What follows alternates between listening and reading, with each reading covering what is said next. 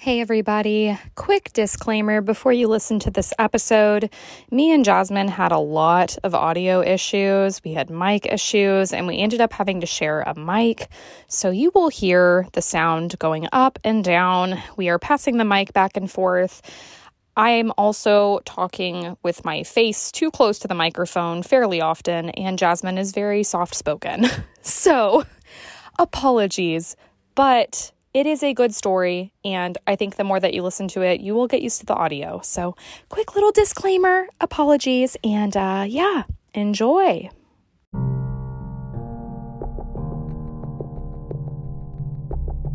You are listening to Perplexity.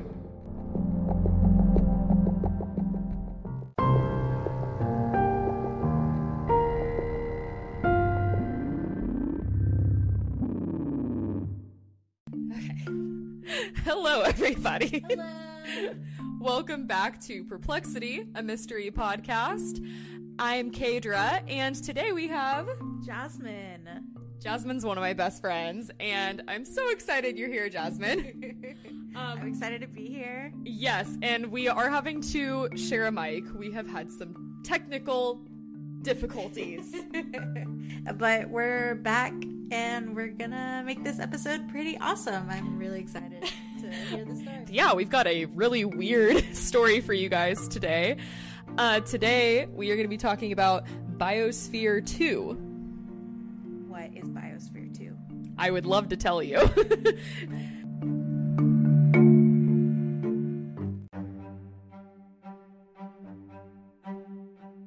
In 1991, in Tucson, Arizona, history was made because eight scientists would embark on an incredible, unique two year long journey.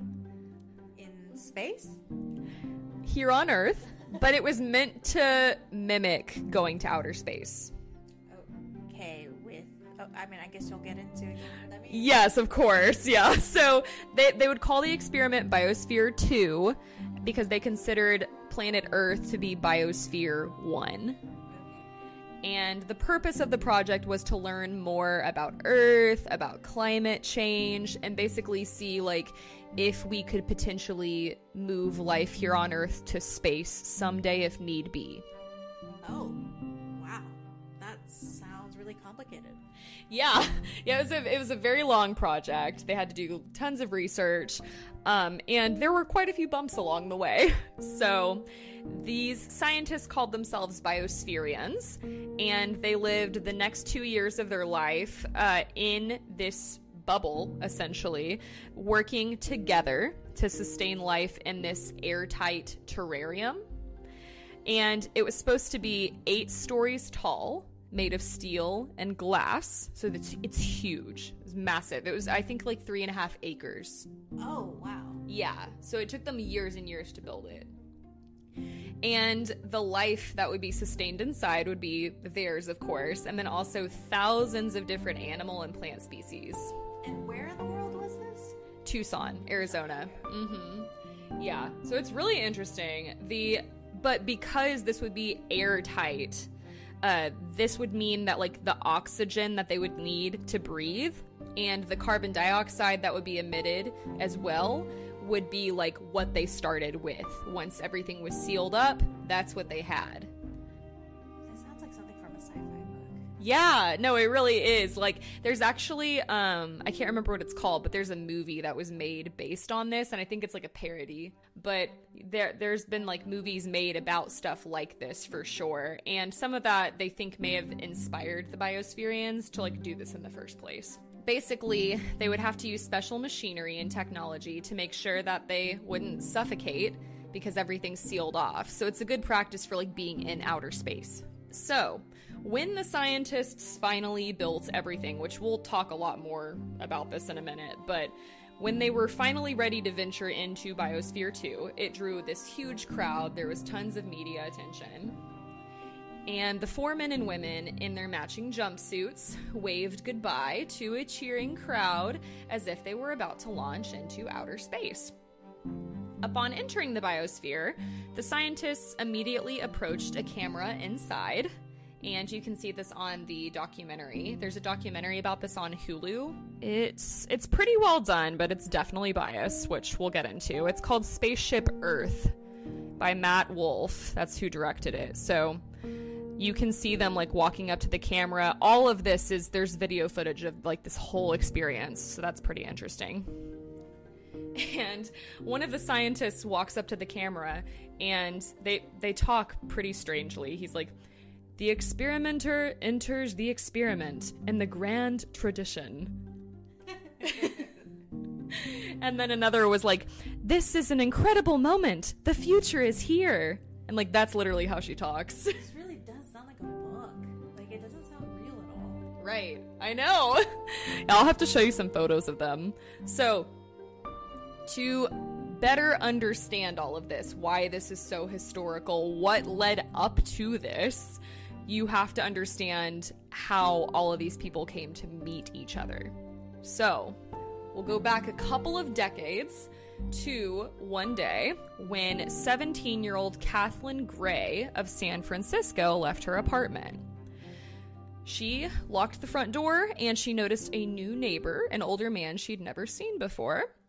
And he started talking to her, engaging in conversation. How's it going? What are you doing? This is the way that Kathleen Gray explains this in the documentary. It's really weird. So she says that he asks her what she's doing, and she pulled a book out of her bag and told the man, I want to do what's in this book. To a random person? Yeah, to a random person she's never met before. and the book was called Mount Analogue by René Daumal. And in the book, a group of people go to an island that could not be found on any map. Kathleen had big dreams and she really wanted to explore the world. And this mysterious neighbor told her, forget the book because that's what I'm gonna do. Yeah, so again, like this conversation just seems like really intense all of a sudden for no reason. But this man that she was talking to was a man named John Allen, who we're going to hear a lot about throughout this story. John Allen was a lot of things. He was an inventor, he was an engineer, he was an adventurer, and he would later become the executive chairman of Biosphere 2. Now, I feel like there must have been a lot more to this conversation. Like we said, it just Yeah, seems. seems like a weird conversation to be having for the first time with someone that you've only just met. Yeah. And again, like that's how Kathleen Gray explains it in the documentary, but it just it seems really it seems really weird. And the way that she like talks about John Allen too, like she makes him sound like mythical. Like she seems like entranced by him. Like a little culty. Yes, there are definitely some cult vibes in this story that we will talk about. And Kathleen and John, of course, become good friends. Keep in mind, she's 17 at this point, and he was much older than her. I'm not sure how much older, but it seems inappropriate. Like, from what I was finding, he was at least nine or 10 years older, and she's 17. Like, I feel this way too, because basically, as soon as Kathleen turned 18, John Allen, a bunch of his friends, and her all moved in together Oh. into this apartment. Yeah, kind of like commune living. It's the 70s. So, like, this was more common back then, but still, like, it's just kind of weird. And this group of friends is living this communal life. They built really good relationships. They're super close with each other. They all had like really big dreams too. But there was like no direction. Like they'd be like, oh, we could go to the moon. We could star in a movie. Like they would say these crazy things. But then it's like, there's no plan. They didn't know if they should go head first into like the arts because they were all really passionate about theater and painting, dance. Um, and then others were more practical and they were like, we should do like something with business. Like, but they wanted to pursue something together as a collective group. They just started trying everything. First, they set up their own theater and they called it the Theater of All Possibilities and they would put on these productions. And they also would get into filmmaking. Uh, eventually though the group wanted to get out of san francisco. And in the documentary on hulu they say that it's because San Francisco was like very like there's a lot of capitalism, there's a lot of commercialism, uh, it's very materialistic, and they wanted to like live off of the land. They they basically wanted to like learn how things worked, why they worked that way, and they wanted to like learn how to grow their own food. Like they wanted to be self-sustained. They decided to go from San Francisco to New Mexico, which isn't too far from Tucson. And this is in 1969. So think about in 1969, we went to the moon. Oh, yeah. So I think that that had a lot to do with kind of their trajectory with all of this, in my opinion. They bought a ranch there, they called it Synergia Ranch, and they started growing their own food. They all had different chores. They took care of the ranch and like this team effort, but they were also still really passionate about the arts. So they kept doing theater. They would write and put on their own plays. They actually started like writing other things together too. They wrote a magazine together and they called it the Home Earth Catalog. And it had essays, articles, product reviews, and it was about ecology and being like self sufficient, uh, holism, and there was like a lot of alternative education in it as well. It's pretty impressive that they were able to gather the, together as a community and make all of this own. No, I agree. Like when I was watching the documentary, it is very inspiring. You're like, wow, like these young college age kids and like even teenagers, they're like figuring out how to just do everything for themselves. It's pretty cool. They would write basically essays, articles, product reviews, and while they were writing this, they uh, were, of course, inspired by the works of other people. There was this author named Buckminster Fuller who wrote Spaceship Earth. And this book was about ecological survival, and it, it, it pioneered the idea of a geodesic dome. So, Okay. Biosphere 2, right? So another source I read too said that like they met Buckminster Fuller. I don't know how they did that because apparently this guy was really well known, but like he like built a dome, like a model, and like showed them how to do it. They were just very determined people. And I think a lot of these people too, like they don't really fully say it, but I think a lot of them were pretty wealthy and like had come from good universities and but then they're like running around free and they can just kind of figure things out because they can afford to. About to say, like, they have a lot of resources. Yeah, but at the same time, it's like they are self sufficient too. So, but they had good connections. And basically, this geodesic dome, it was this man made design. Humans could survive in it despite there being like unlivable conditions on the outside. So, like, it could theoretically work in like space, like on Mars. So they were pretty fascinated by this and they were inspired by his book when they wrote their catalog. John Allen, who his friends called Johnny, had an, an enigmatic and charismatic personality. I feel like people in these types of stories always do. Like, the leader always does. Yes, yes. So he would definitely become the leader. Uh, all of his friends were super fond of him. They said he was like really easy to talk to. Um, he quickly did become the leader of the group for the ranch project. But Johnny would say in the documentary that the group was very democratic. Everybody equally contributed, everybody made decisions.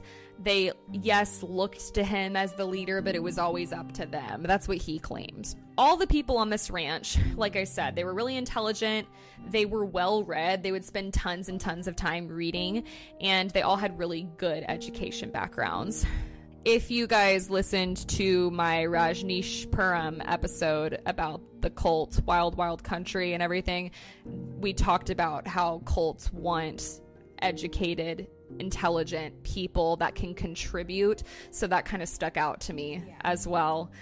And there are like a lot of opinions on whether this was a cult or not. So we'll talk about that, but I just thought that was interesting. Many of them also left behind successful careers to go live on this ranch. Uh, and eventually, because the ranch was going so well, they're like, wow, like we could take these projects and we could do them throughout the US, we could take them throughout the world. But in order to do that, they would have to be able to get across the water. So they had another big project. They wanted to build a ship. A ship? I mean, I guess with all of them being highly educated, it doesn't seem too far off. Yeah, no, and I mean like they were just so determined. They and this is another thing they said in the documentary a lot is like all of these things they had never done before. They just were so determined to figure them out. By 1974, Johnny Allen was ready to take these projects throughout the world. They left their ranch in New Mexico and they drove to California on the coast and they started building this ship. I'm not just talking about like a kayak or a canoe or even a sailboat. Picture Noah's Ark this thing was massive. Like it's very impressive. Um, I'll pull up a picture of it. They called it the Heraclitus. That's like the full pirate ship. yeah, and it's it's very long too. Like you can't really tell from this picture, but it was it was massive. And when they're building it in the documentary, they have like these huge ladders that they're climbing up and down. Like it was a big boy. I mean, you can see like from him being there how tall it was too one of the members of the project was a girl named Margaret Augustine, and she served as the architect. She had no experience as an architect. no, but she she's so she's 19. First of all, she's only 19, and she figured it out. Like she drew blueprints, and it turned into that. So like, how do you figure out building a ship? I mean, how do you figure out anything? like everyone had a job. Like they figured out how to measure things. They, you know, would run tests and stuff. They're all again very well educated and they have nothing but time. Like they're young. Um it's not like they were completely like like yeah, internet wasn't was internet around in the 70s? I have no idea. No, I don't think so. I don't think, but they had like libraries and yeah, other resources. Yeah, they read tons and tons yeah. of books. Yeah, no, it's it's pretty crazy. So she's only 19, and there was another guy named Freddie Dempster in the group, and he was also really young, and he learned celestial navigation which for those of you who don't know, which I didn't, um, this is the science of finding your way throughout the world using only what's above you the sun, the moon, the stars. So in the documentary, like he has these giant maps and these, like, he's drawing these angles and he's like trying shit and he's basically figuring out like how to constantly know where you are in space in case you ever get lost. So, like, when they're sailing, they can you know, make their way around. Yeah, I mean, that's really impressive. That's an ancient technique, but it works. Yeah, no, and I mean, it can save your life too if you were to ever get stranded. Uh, the group worked constantly. They worked 24 hour shifts, day and night, to get the ship built as quickly as they could, and they they did. And soon enough, it was launch day. So it was time to see if this would finally work. So they got a towboat to like pull the ship out into the water. And there was a really high tide that day, like really crazy waves.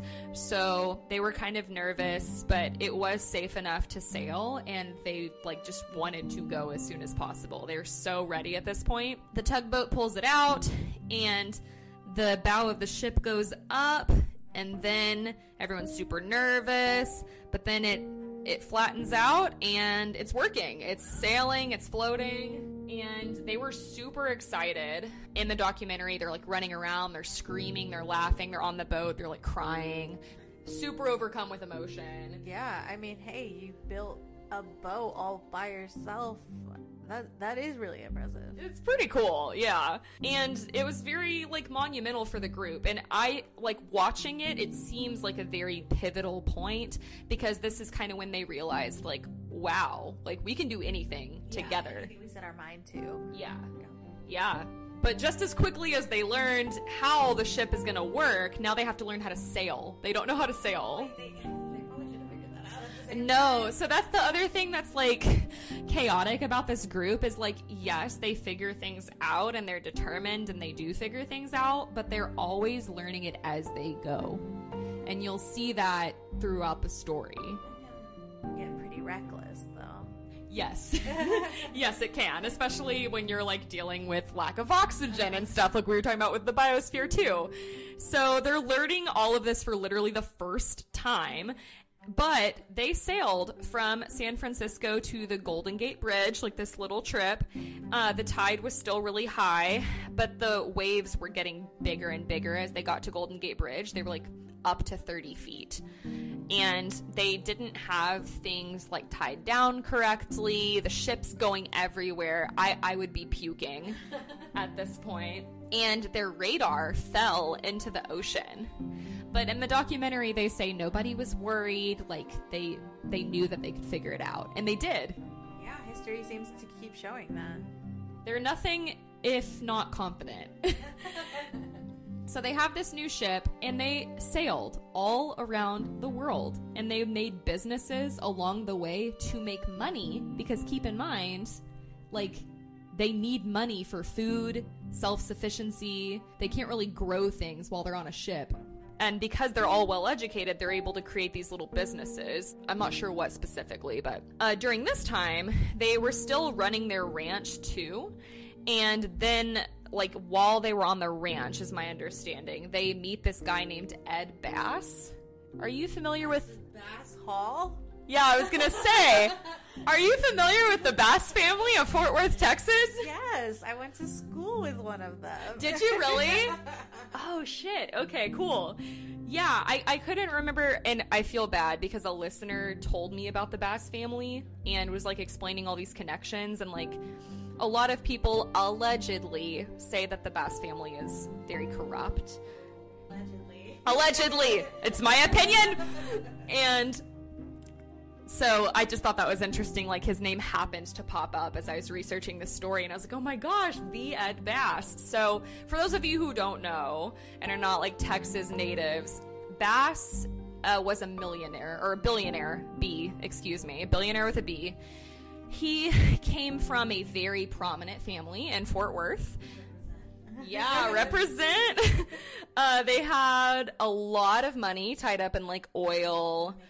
Yes, a lot of old money. For a moment, we are going to take an important segue because, like I said, allegedly the Bass family has had a lot of corruption involved in their life. And uh, the Bass family, for those of you who don't know, like I said, they're billionaires. They literally run Fort Worth. Sundance Square, if that sounds familiar to Fort Worth natives, Bass Hall, like you were saying, the Bass family owns all of those places. And a lot of people say that they have their hand in a lot of government then, which would make sense if they're like running Fort Worth. Yeah, I mean, I know like Lockheed Martin is a very big part of that. I don't know if that's relevant. But... Lockheed? Yeah. In Fort Worth? Uh huh. Oh, okay. So, I mean, they probably have a lot of money tied there too. I've heard some allegedly some sketchy things about Lockheed as well. So allegedly they have their hand in like a lot of government there. Some people say in law enforcement. So there's a lot of um, hairiness when it comes to the bass family. They are also some of the wealthiest people in the united states. Um, i think i read one article that said they're the fourth wealthiest family in the united states. I did not know that. Yes And I think this Forbes article I was reading is from 2020. Uh, they had a net worth at that time, at least, of nearly 11 billion dollars. Get that much money? Oh my god! I mean, just generations and generations of shared wealth. Yeah, yeah. There's a lot of conspiracies about this family that we just we don't have time to get into. But just keep in mind, they are insanely wealthy. They have tons and tons of resources and the biospherians or the future biospherians have just met Ed Bass. So this is where two worlds collide. We have this insanely wealthy, well-established, untouchable man, and then we have these like college kids that have these huge dreams and they will do whatever it takes to get those dreams connection to our own hometown. I know. that happens to me all the time, too. Like, I swear I don't do it on purpose. You don't mean to? I don't mean to, guys. But also, like, if a listener requests a story, I will do it. And a lot of my listeners are friends and family from Texas. So they'll request things from there. Like, a lot of people have asked me to do Waco, the Davidian compound. Yeah for example, and then like just a lot of like serial killers or true crime stories. Like uh, Colin Davis, the second episode I did, he was from Texas. and then I found out my grandma used to be friends with him. So. Sure you didn't see that one coming. Uh, I did not, no. so, all that to say, I, I don't do this on purpose. Like, he just, he came up. Um, Texans are, they're wild. Yeah. okay, so Johnny's group is what I'm going to refer them as for now. They meet Ed Bass. They're still touring around the world, and on their ship, they would put on more theatrical productions. And in again in the documentary, there's like footage of them doing these plays. They're so camp. They're so cheesy. They have like face paint on, colorful wigs. They're like did you were you in theater? Yeah. Okay, so was I. So you you get it. Like they're super in their feels. Everything's a huge deal. So into it. Yeah. They're they're they're true thespians. Yeah. a lot of self-expression like we, the weird did you guys do like weird theatrical warm-ups yeah. like where you're like rolling around and yeah so there's like a lot of footage of them doing that which i think further sparked in the media like oh this is a cult because like look how they're acting. And i'm like i mean they're thespians. Like we could argue that's a cult. yeah we could argue that theater culture is a cult. Yeah. So it's it's complicated.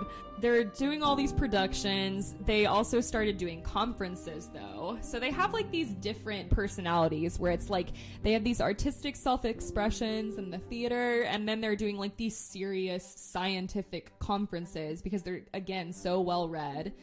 They are very big on living green and sustainable and so they're talking about different biomes, like they're talking about deserts, jungles, planet Earth as a whole.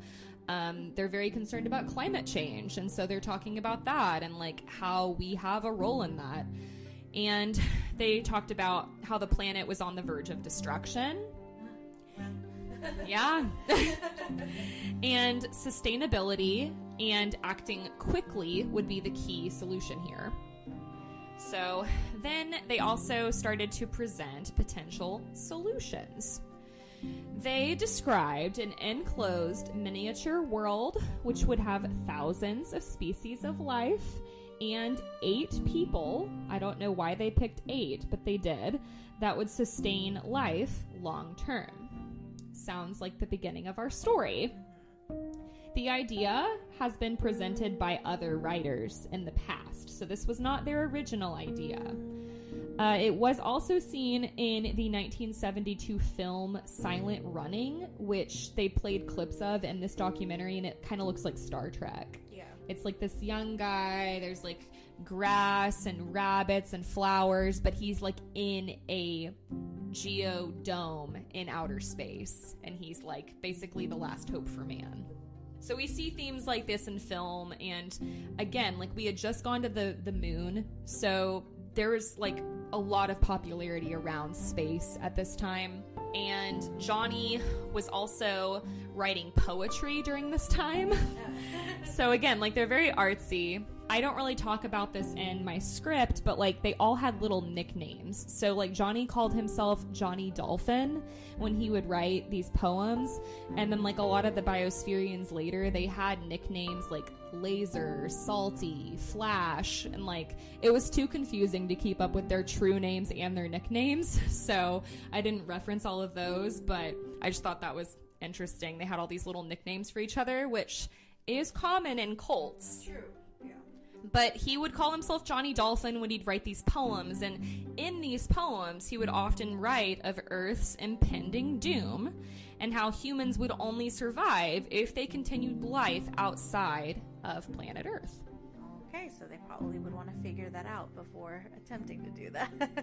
yeah, yeah. And well, and then also, like, there's different opinions on his writings. Like, some people say his writings were, like, really dark and melancholy, you know? So, again, kind of this creepy level of, like, was he, tr- like, was he foreseeing an end or, yeah. At this point, we are in the mid 80s, and Johnny has decided it's time to build Biosphere 2. And this would be the first ever human designed, fully scaled biospheric system. There had been, you know, models in the past, but no one had ever done a project like this. And it would be 3.14 acres.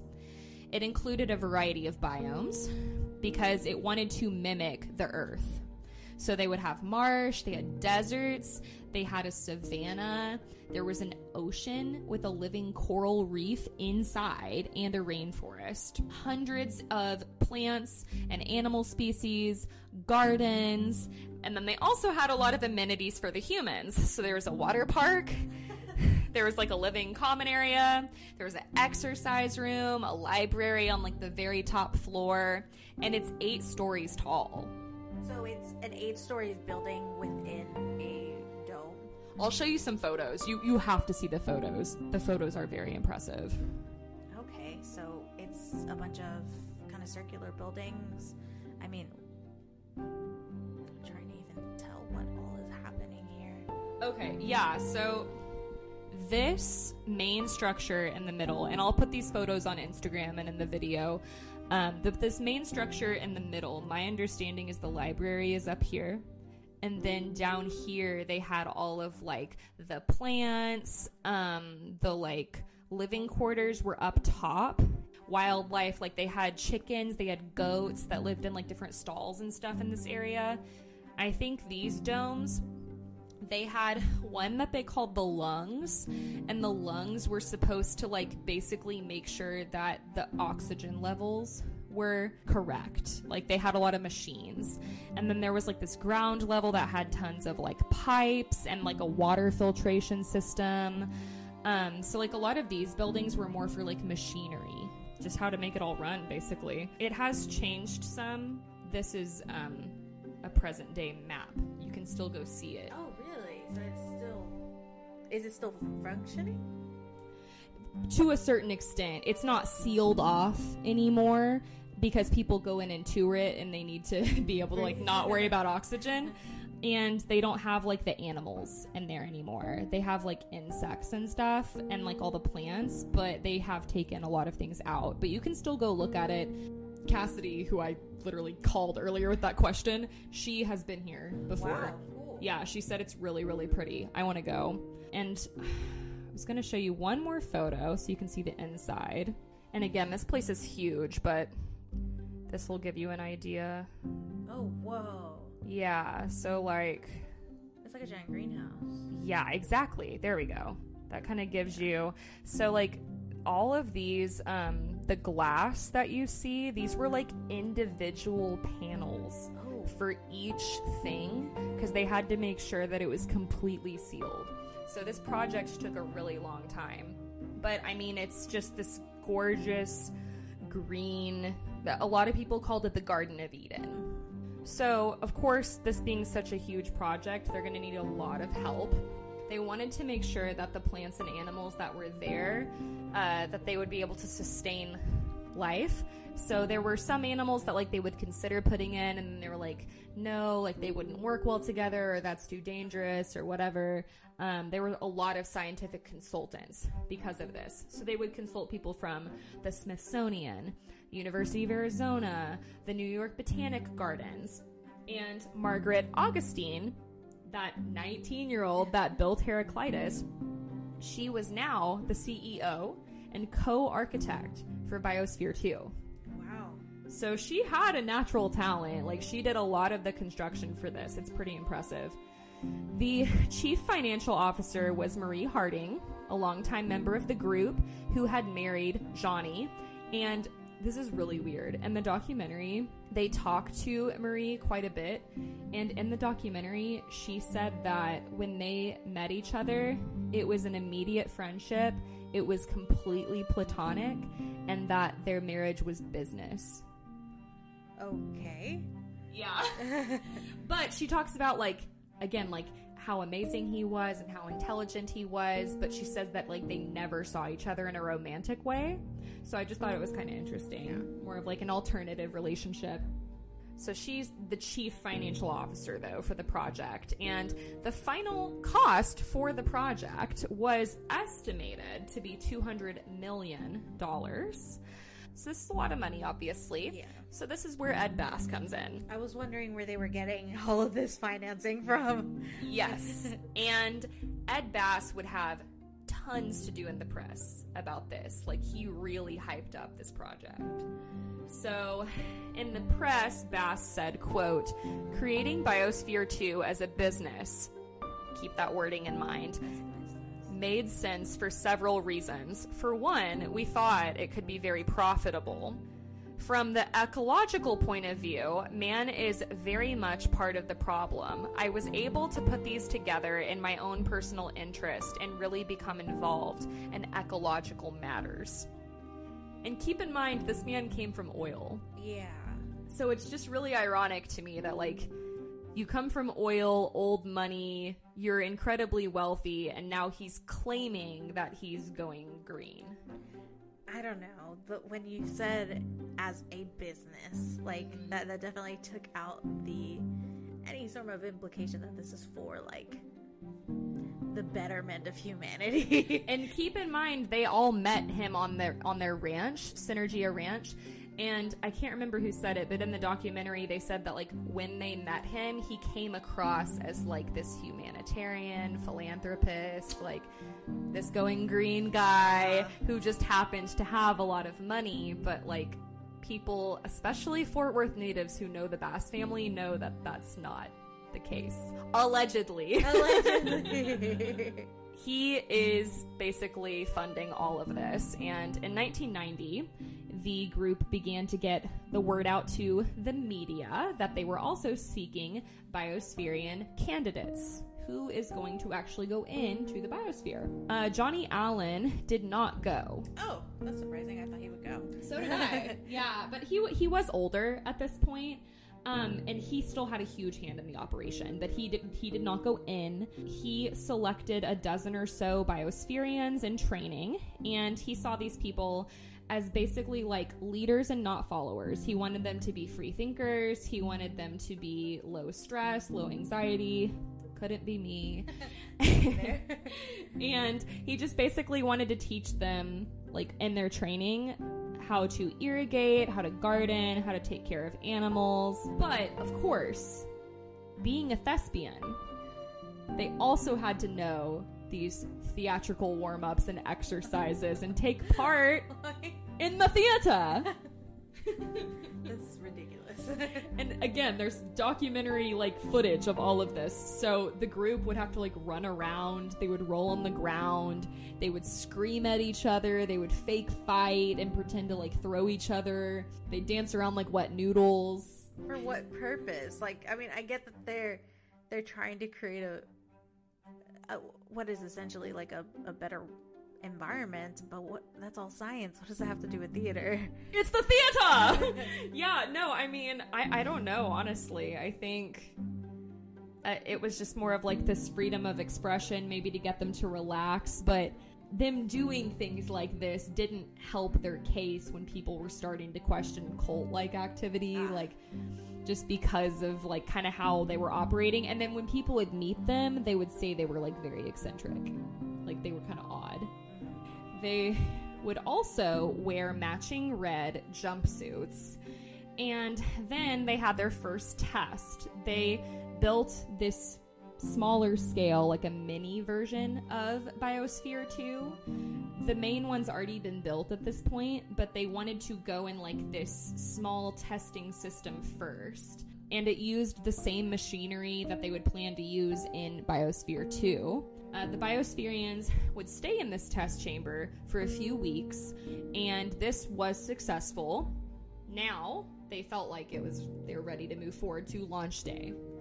So, the eight chosen Biospherians, I don't expect you to remember all of their names, but I want to go ahead and list them all out here. So, we had Roy Walford, Jane Poynter, Linda Leigh, Mark Nelson, Taber MacCallum, Sally Silverstone, which weird name, Abigail Alling, a lot of alliteration going on here, and Mark Van Thillo.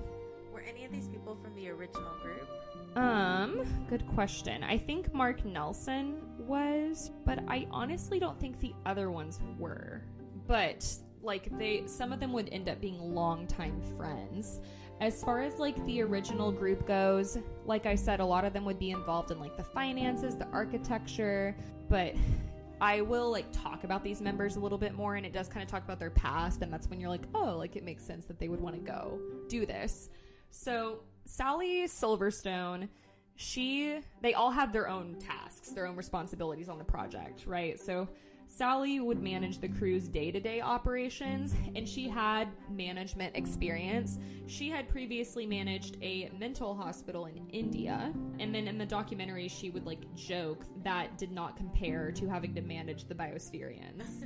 so she'd like joke that this was her hardest project. She was a huge lover of science fiction, and she loved the idea of living off of. Uh, Taber MacCallum was incredibly smart. He had a lot of knowledge too about closed systems, uh, like biodomes. So he was perfect to have on the team, obviously. He also had a lot of experience in diving, and he helped in a lot of the testing for the atmosphere and the soils. So he would run like a lot of the science experiments. Mm-hmm. Really smart guy. Jane Poynter was the field manager of agriculture. So she loved animals. She took care of the chickens, the goats.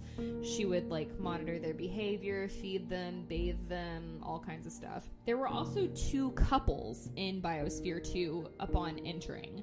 So Taber and Jane were a couple. Abigail Alling and Mark Van Theo were also a couple. Mark Van Theo, I think his nickname was Laser, and he was a big fixer. He was kind of like the mechanic of the team. He apparently knew how to fix anything, is what they would say about him in the documentary. The lower level of the biosphere is where all those different pipes and controls were, so he knew that area like the back of his hand. And Abigail Alling, his partner was a marine biologist and she designed the ocean with the live coral reef. And another thing I didn't really like type here, but I thought this was interesting. She helped like when they were putting the live coral reef together, she would like do dives in the ocean and she would like select plants and like extract things and like test them to make sure that they could like live together and like grow in this ocean. Basically, made this man made live coral reef.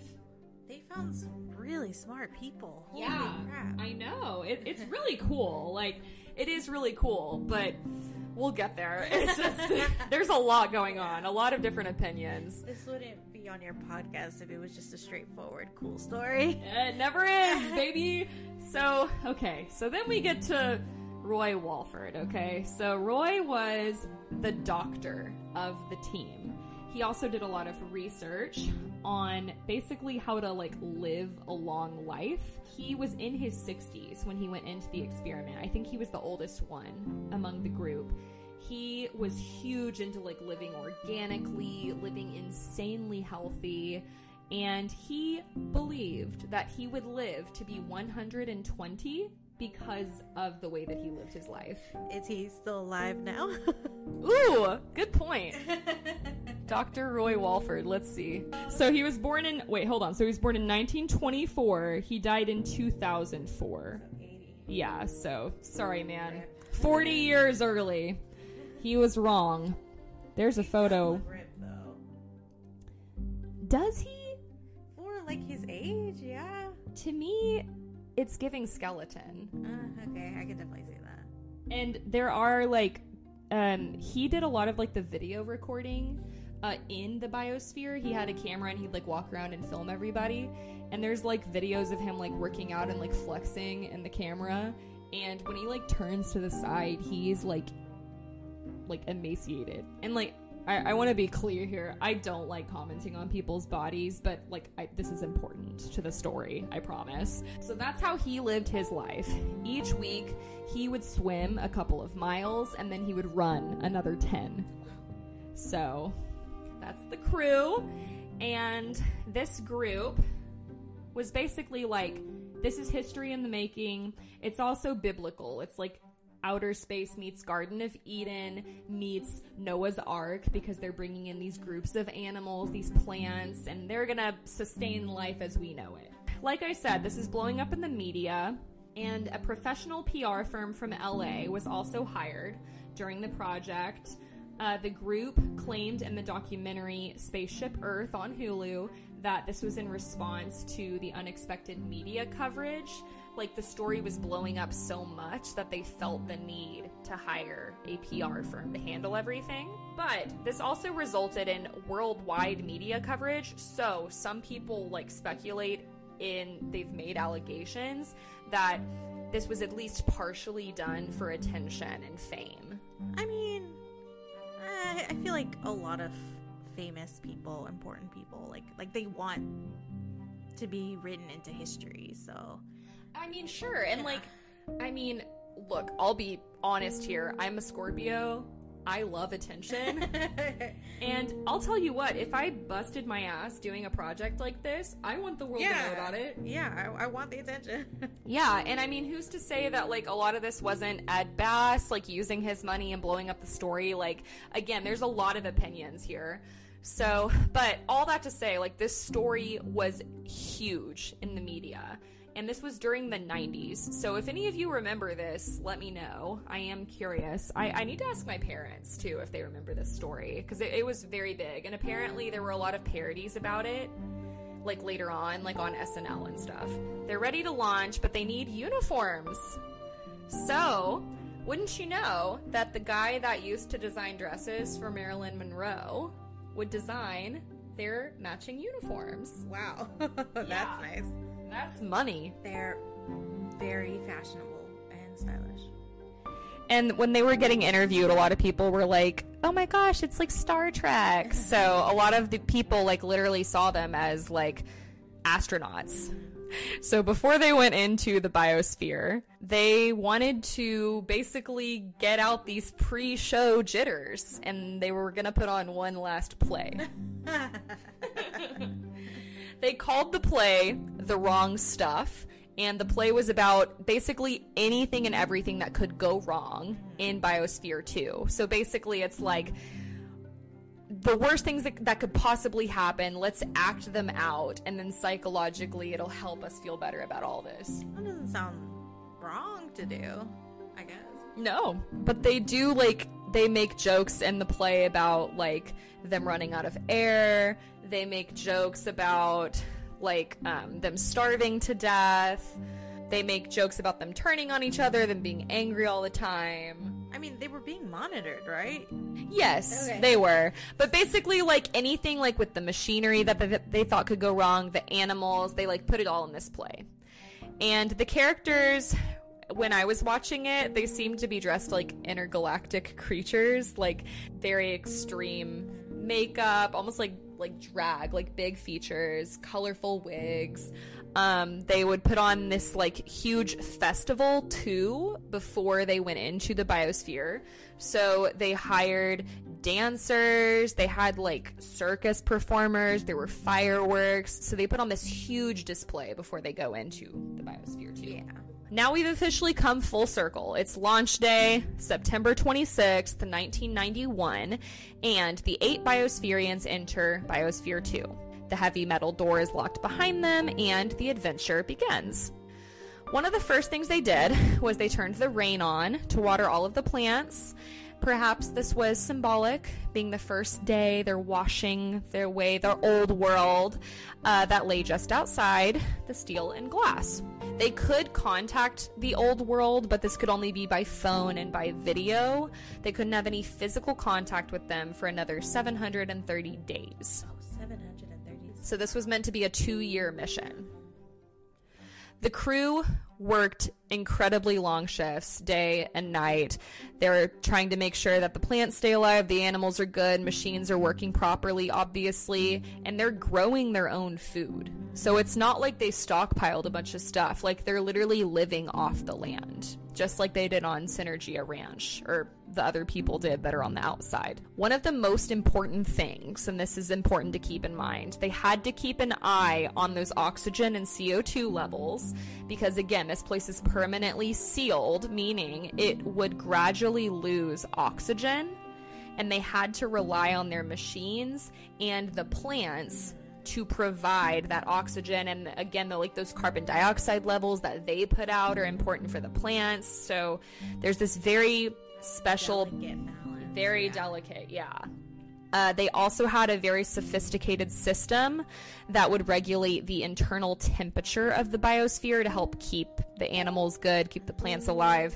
So they're officially sealed off from the outside world, and if anything were to go wrong, the entire experiment was going to be terminated. It was either we're all in or fail, because at this point, the media has blown this up so much that they don't want to be seen as cheating or like they want to do it all the way. Yeah.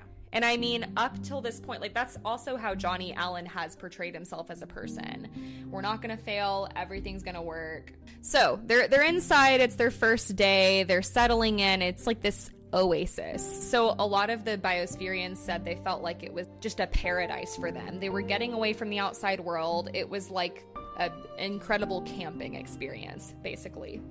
But that serenity would not last for long because a lot of people were so curious they wanted to like tour the center tons of people would show up and like stand outside the glass and like watch them Oh, that kind of makes you feel like an, like a zoo animal or something like that. exactly yeah And it destroys the immersion. yeah yeah and i mean I, I think it would also just make things more intense. Like you know people are like literally watching you. They set up a visitor center there so they're like really they're hyping it up. They want to bring people in. Scientists on the outside also start casting doubt publicly in the media on this experiment. They were basically saying that this experiment was pointless because there were too many unknown variables and it would be impossible to duplicate this to like double check results. And even a former biosphere 2 scientist named david stumpf called the experiment nothing more than a trendy ecological entertainment. So, version of like Big Brother. Yeah, yeah, exactly. That's actually really funny that you say that because there's an article that basically said like that this is like the craziest episode of Big Brother they'd ever heard of. so, I got mixed reports on this. In the documentary, they say that this happened like 8 months into the experiment. But then I was listening to something else. It was like a podcast that seemed like they had their sources together. They said this accident happened 2 weeks into the experiment. So, very big differences here. And in my opinion, there is a lot of bias in the documentary. Like, they make it seem like it's so pioneering, it's perfect, it's wonderful, they're all amazing, these scientists are so smart, they're so ethical. So, I think that some of that was intentional and like they make it look like this whole journey was really smooth when it wasn't. All that to say, at some point in this experiment, one of the people on the mission, named Jane Poynter, is doing her normal chores and she starts to thresh the grain. And she's running it through a grain threshing machine.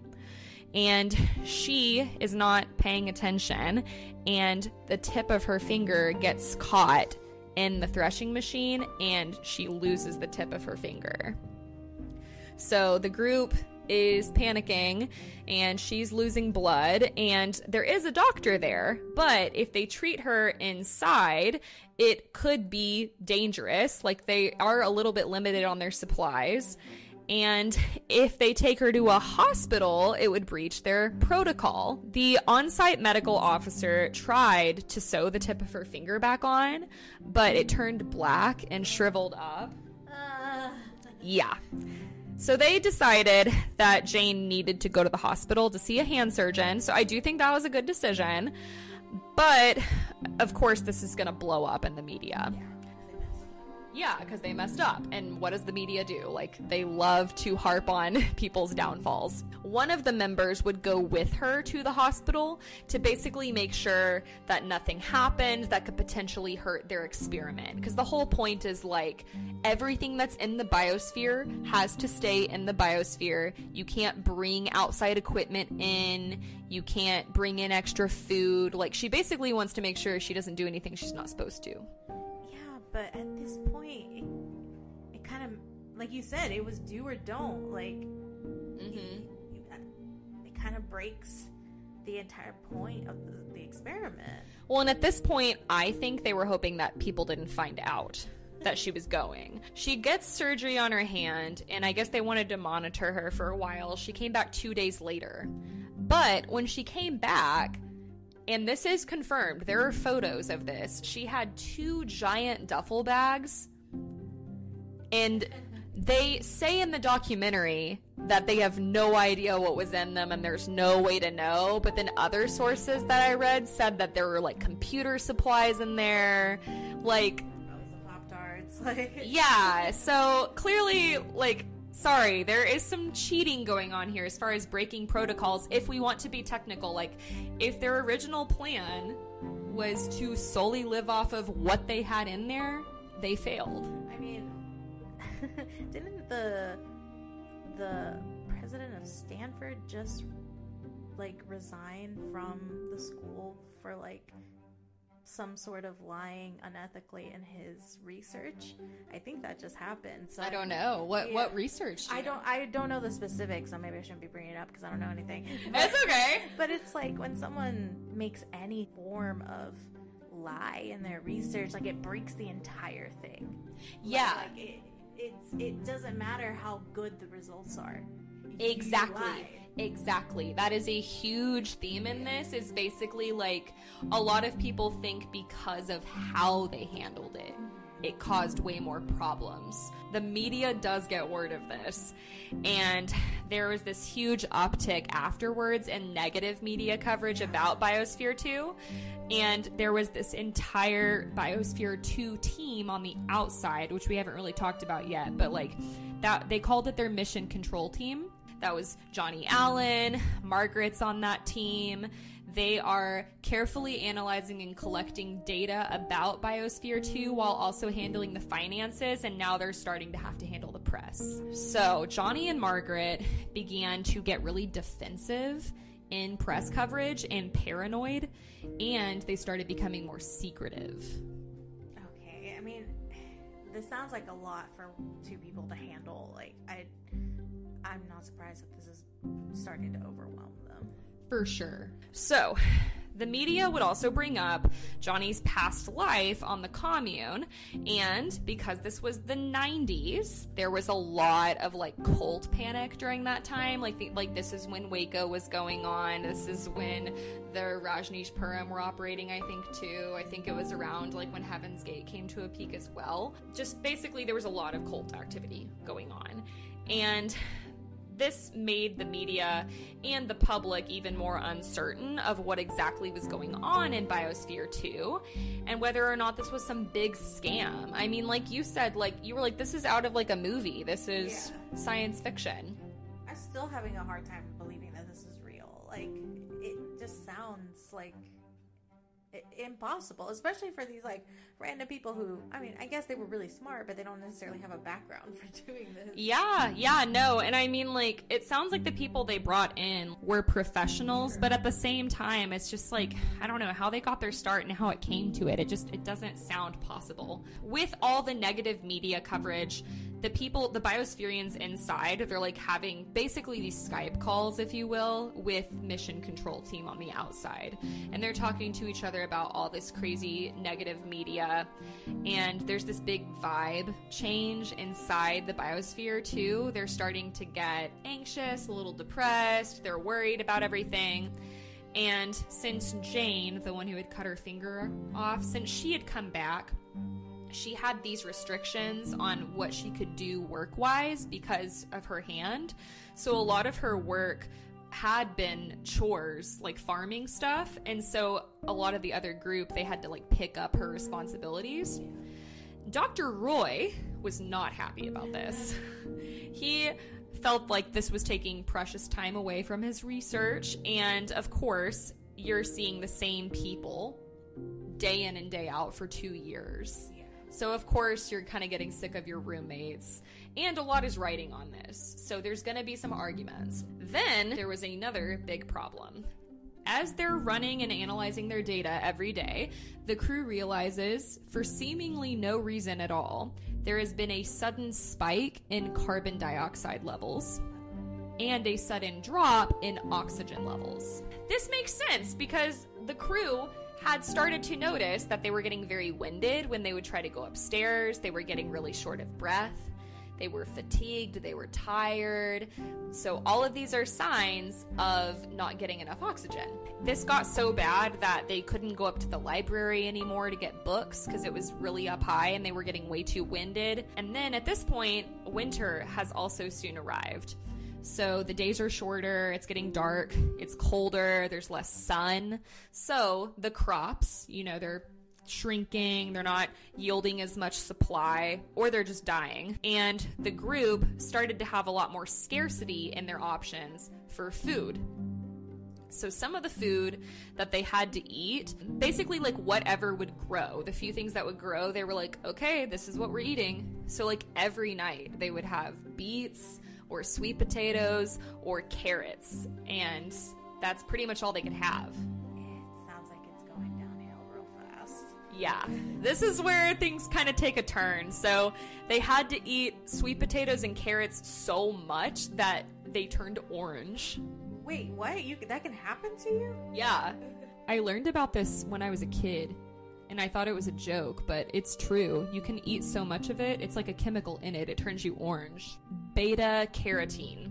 Because of the beta carotene chemical in sweet potatoes and carrots, it like reacts with your skin somehow, and when you have too much of it, it turns you orange. In addition to this, Dr. Roy, like I said towards the beginning, he believed the secret to a long life was consuming like organic foods. He also believed in a low calorie diet.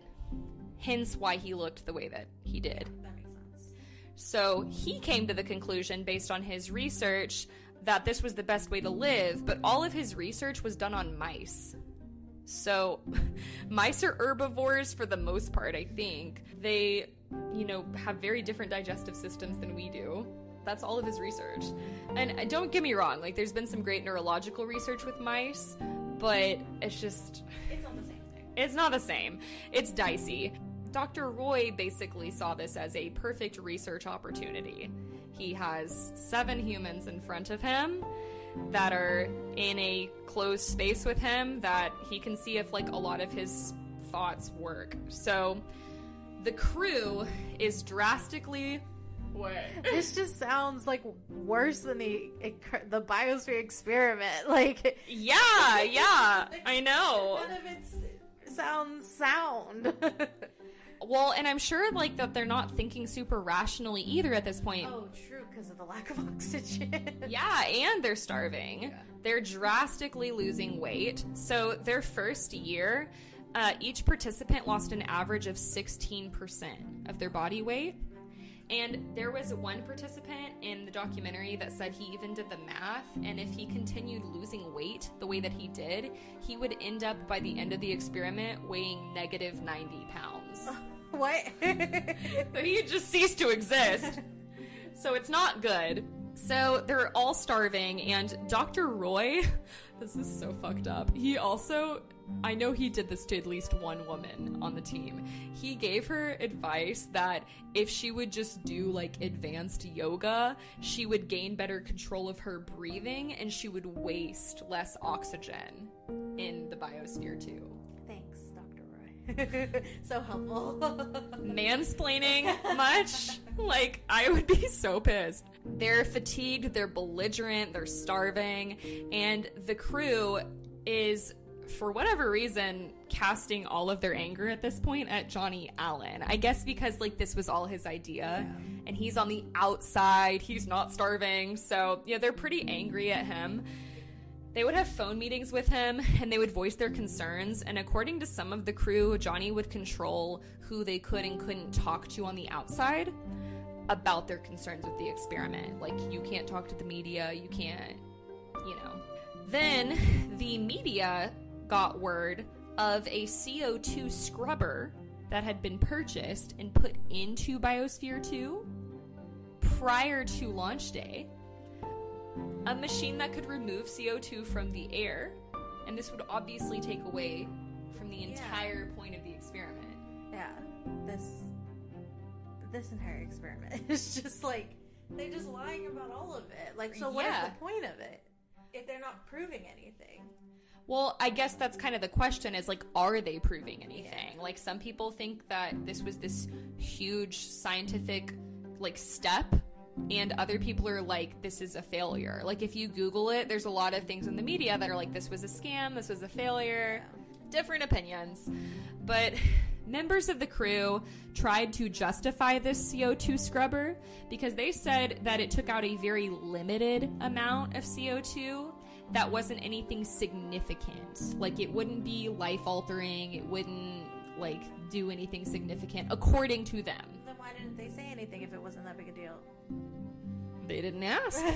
Just playing devil's advocate, but there are basically two different opinions as well within the Biospherian team on how they should have handled the media. So we were kind of talking about this earlier. Like a lot of people think this got blown up because they were being so secretive. So there was this one group that was like, we need to be more transparent. We need to show the world they can trust us and that we know what we're doing. And then other people were like, we need to be secretive with what we're doing because the media, no matter what we say or do, they're going to take it and twist it and they're going to make people think that we failed. I mean, that makes sense on both ends. Like, I, I can see why that was really hard to deal with, but it seems like regardless, they didn't make the right decisions. Exactly. So then they were also divided on how to handle this lack of food. So one half of the group basically they they were rationing at this point. So they were following the protocols. They would only have food from inside of Biosphere 2. They conveniently did not mention this in the documentary. The other half of the group from other sources allegedly ate beanstalks that they somehow acquired from outside of Biosphere 2. Oh, that just magically appeared. Cheating! yeah. Um, so the people who did this were ordered to leave the facility, saying that they had broken protocol. But these biospherians, we don't know which ones they were, but they refused because they said this would only make the media attention worse. And a psychologist even came in and evaluated the team because there was like so much drama. But this psychologist determined that it was just a typical power struggle. No one was in any imminent danger. I guess. They also, because of all of these fatigue issues and starvation and everything, they have a lot less energy. So they're having a hard time keeping up with their chores. Crops and plants are dying. The crew is also developing sleep apnea because their oxygen levels are so low. It's only gonna make the entire thing worse. Yeah. Newsflash if you have sl- sleep apnea, like you can wake up and feel like shit. That's why people need CPAP machines. There was also this big explosion of greenhouse ants and cockroaches. And this would threaten diversity of the biomes. Like, they can kill a Oh. lot of these different things. Yeah, sure that that messed up everything when it comes to the ecosystem. Like, Yeah. you introduce a completely different animal. Like, Exactly. Like if you think about like they hand selected these things so carefully. So when there was this huge explosion of these pests, like that can literally ruin their experiment. yeah, which could have come from Jane leaving, or it could have came from the mysterious beans that appeared. Mm-hmm. That's yeah. true too. Yeah. Yeah, that's true. The roaches specifically were a huge problem. So I know, I, I hate roaches. Uh, they had to get really creative with roach traps because they have limited supplies. So they would take pieces of papaya that they had grown and they would put it in these coffee cups. And then around the outside, they would smear KY jelly. The loop. Yeah. uh, don't ask me how or why they brought that in there. I mean, there's couples in there, but yeah, they would put lube around the edge of the coffee cup to catch the roaches. And then the next day, they would like take the roaches and grind them up and they would use them as chicken feed. Oh, oh, okay, okay. That, I was like, what are they doing with these roaches? No, they're not putting them in their coffee. No. It's not a. What is that movie? Snowpiercer. Have you seen that? Yeah. Yeah. With, uh, shoot, who was it? Chris Evans? Yeah, yeah, Yeah. And they make all the bars of food out of bugs. Yeah. Good movie. So, on the outside, again, like scientists are continuing to weigh in. There was this scientific committee that was developed. It seems like it was developed by Johnny Allen and Ed Bass, and they're working directly for Biosphere 2. And they had, of course, all these different opinions on what to do with the experiment, what to change, if they should keep going, if they should stop. And Johnny Allen, who was once the man with the plan, is starting to lose control. It seemed like there was this animosity now between Ed Bass and Johnny Allen. And the oxygen levels are continuing to plummet, and eventually, this was so dangerous that they had to get large oxygen tanks and start pumping in air from the outside world. Continuing to ruin this, what is left of this experiment. I mean, yeah, but it's also like it's either that or they die at this Yeah. point, and it's like they're over a year in. let them out. I don't think they wanted to leave. I think that's the other thing. Like, it's not like they're like banging on the doors begging to leave. There was one biospherian in the documentary who said, like, the day that they were supposed to leave, she did not want to leave. It's Crazy. It's giving Stockholm syndrome. So, these tanks ultimately increased the oxygen inside by 10%, which is very significant.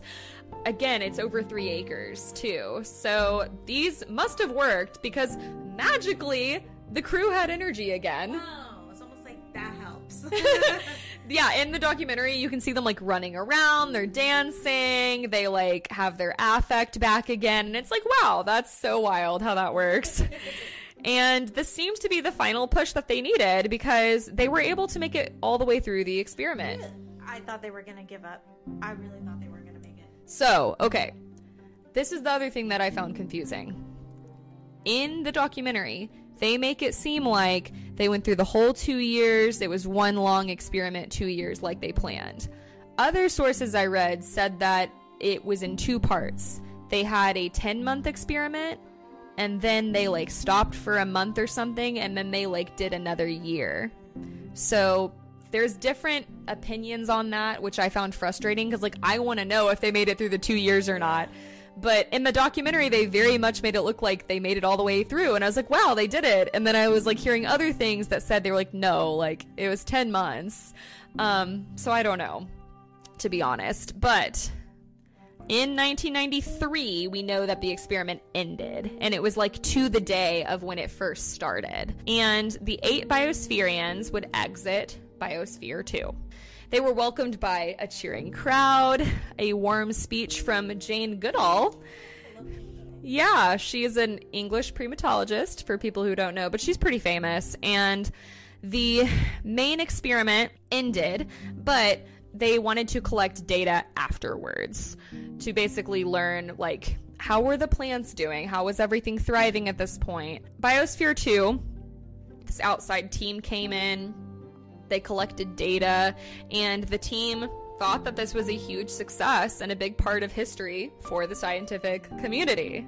That's how they portray it, anyway. But on April 1st, 1994, police showed up at Biosphere 2. The employees were locked out of their offices, and the media began to take hold of a new story. Ed Bass had obtained a court order ousting the six managing officers of the project. Among the six managing officers booted out were Johnny Allen and Margaret. They were completely prohibited from occupying the premises.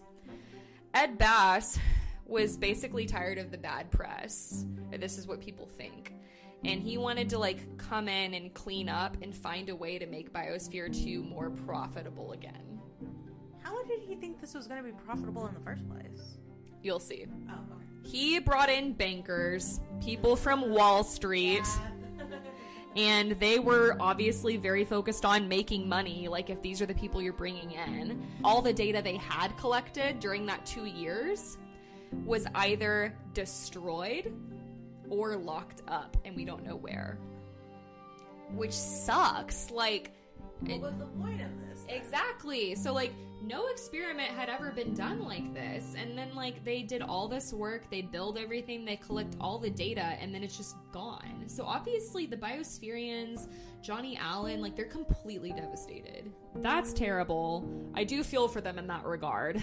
But at the same time, it's like they didn't do it completely honestly. I'm sure it's a lot of he said, she said. But again, like, we know who the Bass family is. Yeah. So there's definitely I think they had a big part to play in this, is all I'm saying. They also got a new CEO for Biosphere 2 named Steve Bannon. The the, the guy from government, like Yeah, that one. Uh, as in the one who was briefly a White House chief strategist Yes. for Donald Trump. Yes, that's how I know that name. That's the one. yeah, he did not last long as CEO, but um, yeah, he would later serve as the White House chief strategist for Trump. And during this time, Steve Bannon was running Bannon, which was a Beverly Hills investment banking firm. It was kind of the end of the original project. Like, it stopped being, in my opinion, about like the earth and green and sustainability, and it was more about, but how can we make money? yeah. So, a lot of people were upset about this. They tried to start a new project, kind of like another Biosphere 2 launch, when Steve Bannon took over. And this lasted about 10 months. So, I think this is that mixed opinions of like, did we go two years or not? The original Biospherians, my understanding is they were still in this project, the new one, and they weren't happy about this change. And so it's said, allegedly, that two of the Biospherians, Abigail Alling and Mark Van Thillo, that married couple, yeah. yeah, or I'm assuming they were married. They were together, but they allegedly directly interfered with the mission when they opened a double airlocked door and three emergency exits, leaving the main doors open for 15 minutes to let outside air in. Alling would later say in an interview with the Chicago Tribune that she felt the mission and the Biospherians were in jeopardy and she felt the need to act quickly and give the staff an option to leave. So he said, she said, this kind of marks when things fell apart and this was no longer like a space mission. Bannon ultimately left the company. He was sued later for abusive processes by former crew members, including Abigail. Oh wow. Yeah, so allegedly he abused people, and the plaintiffs did win. They were paid $600,000 by Space Biosphere Ventures. So, I mean, if he was convicted, I think they had enough evidence. Yeah. I, how much worse was the second one that they were like they weren't even as resistant in the first one where they were starving.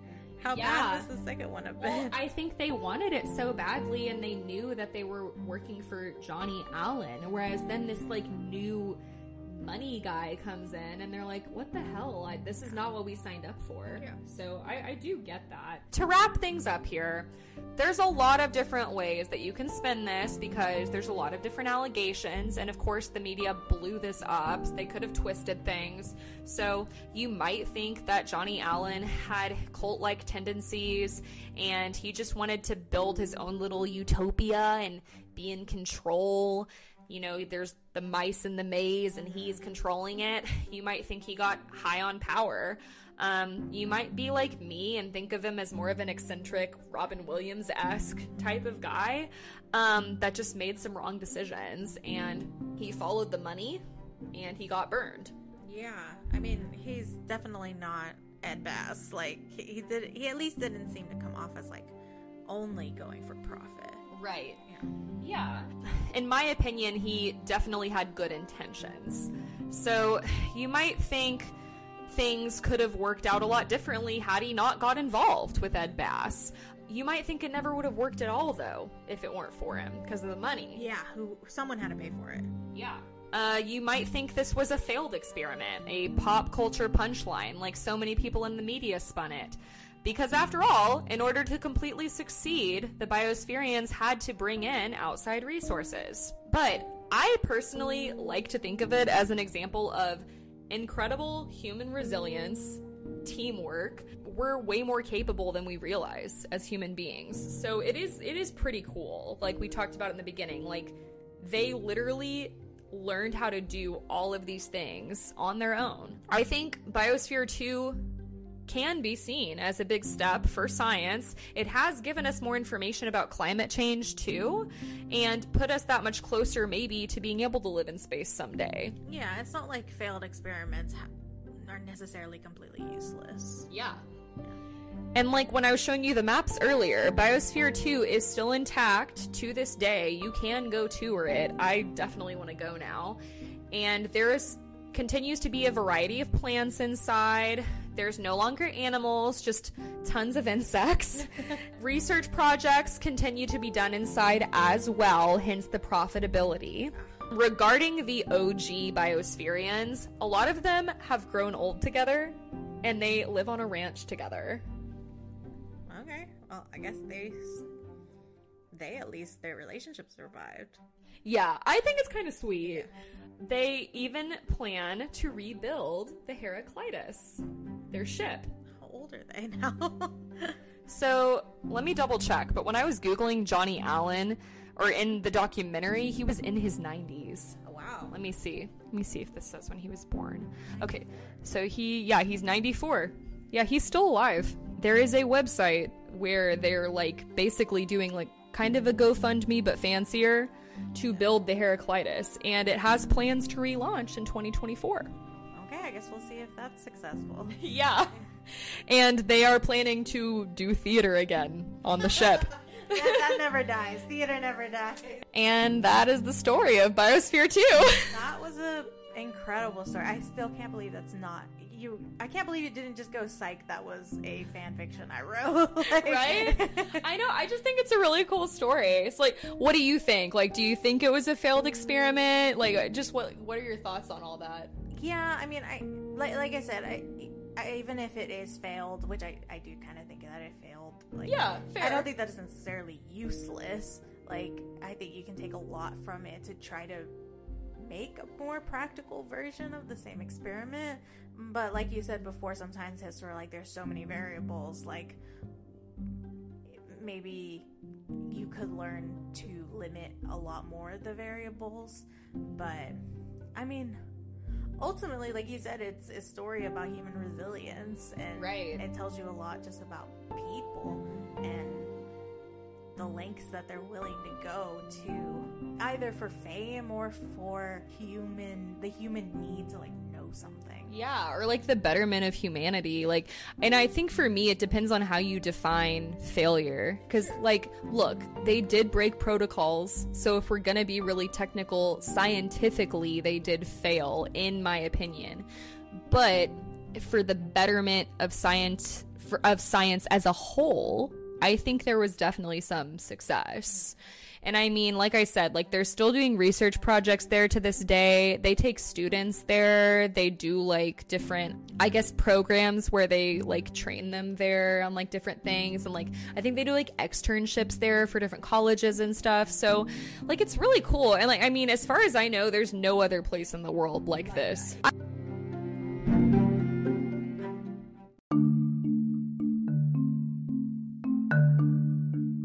hope you guys enjoyed this episode with my very special guest, one of my best friends, Jazmine. Thank you so much for coming on the Yes, It was podcast. so much fun. I had a great time. Thank you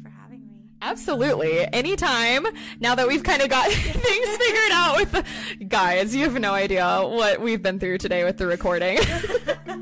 We're tired, but we did have fun. Um, and like I said, if you guys enjoyed this episode, um, please tell your friends, tell the world, tell your family, leave a five star review, please. You guys have no idea. It helps the show so, so much. And if you're watching on YouTube, you know, you can hit that subscribe button. Um, don't forget to merch. get your merch, baby. Get your perplexity merch. And if you do, tag me on Instagram. I want to see you in your merch.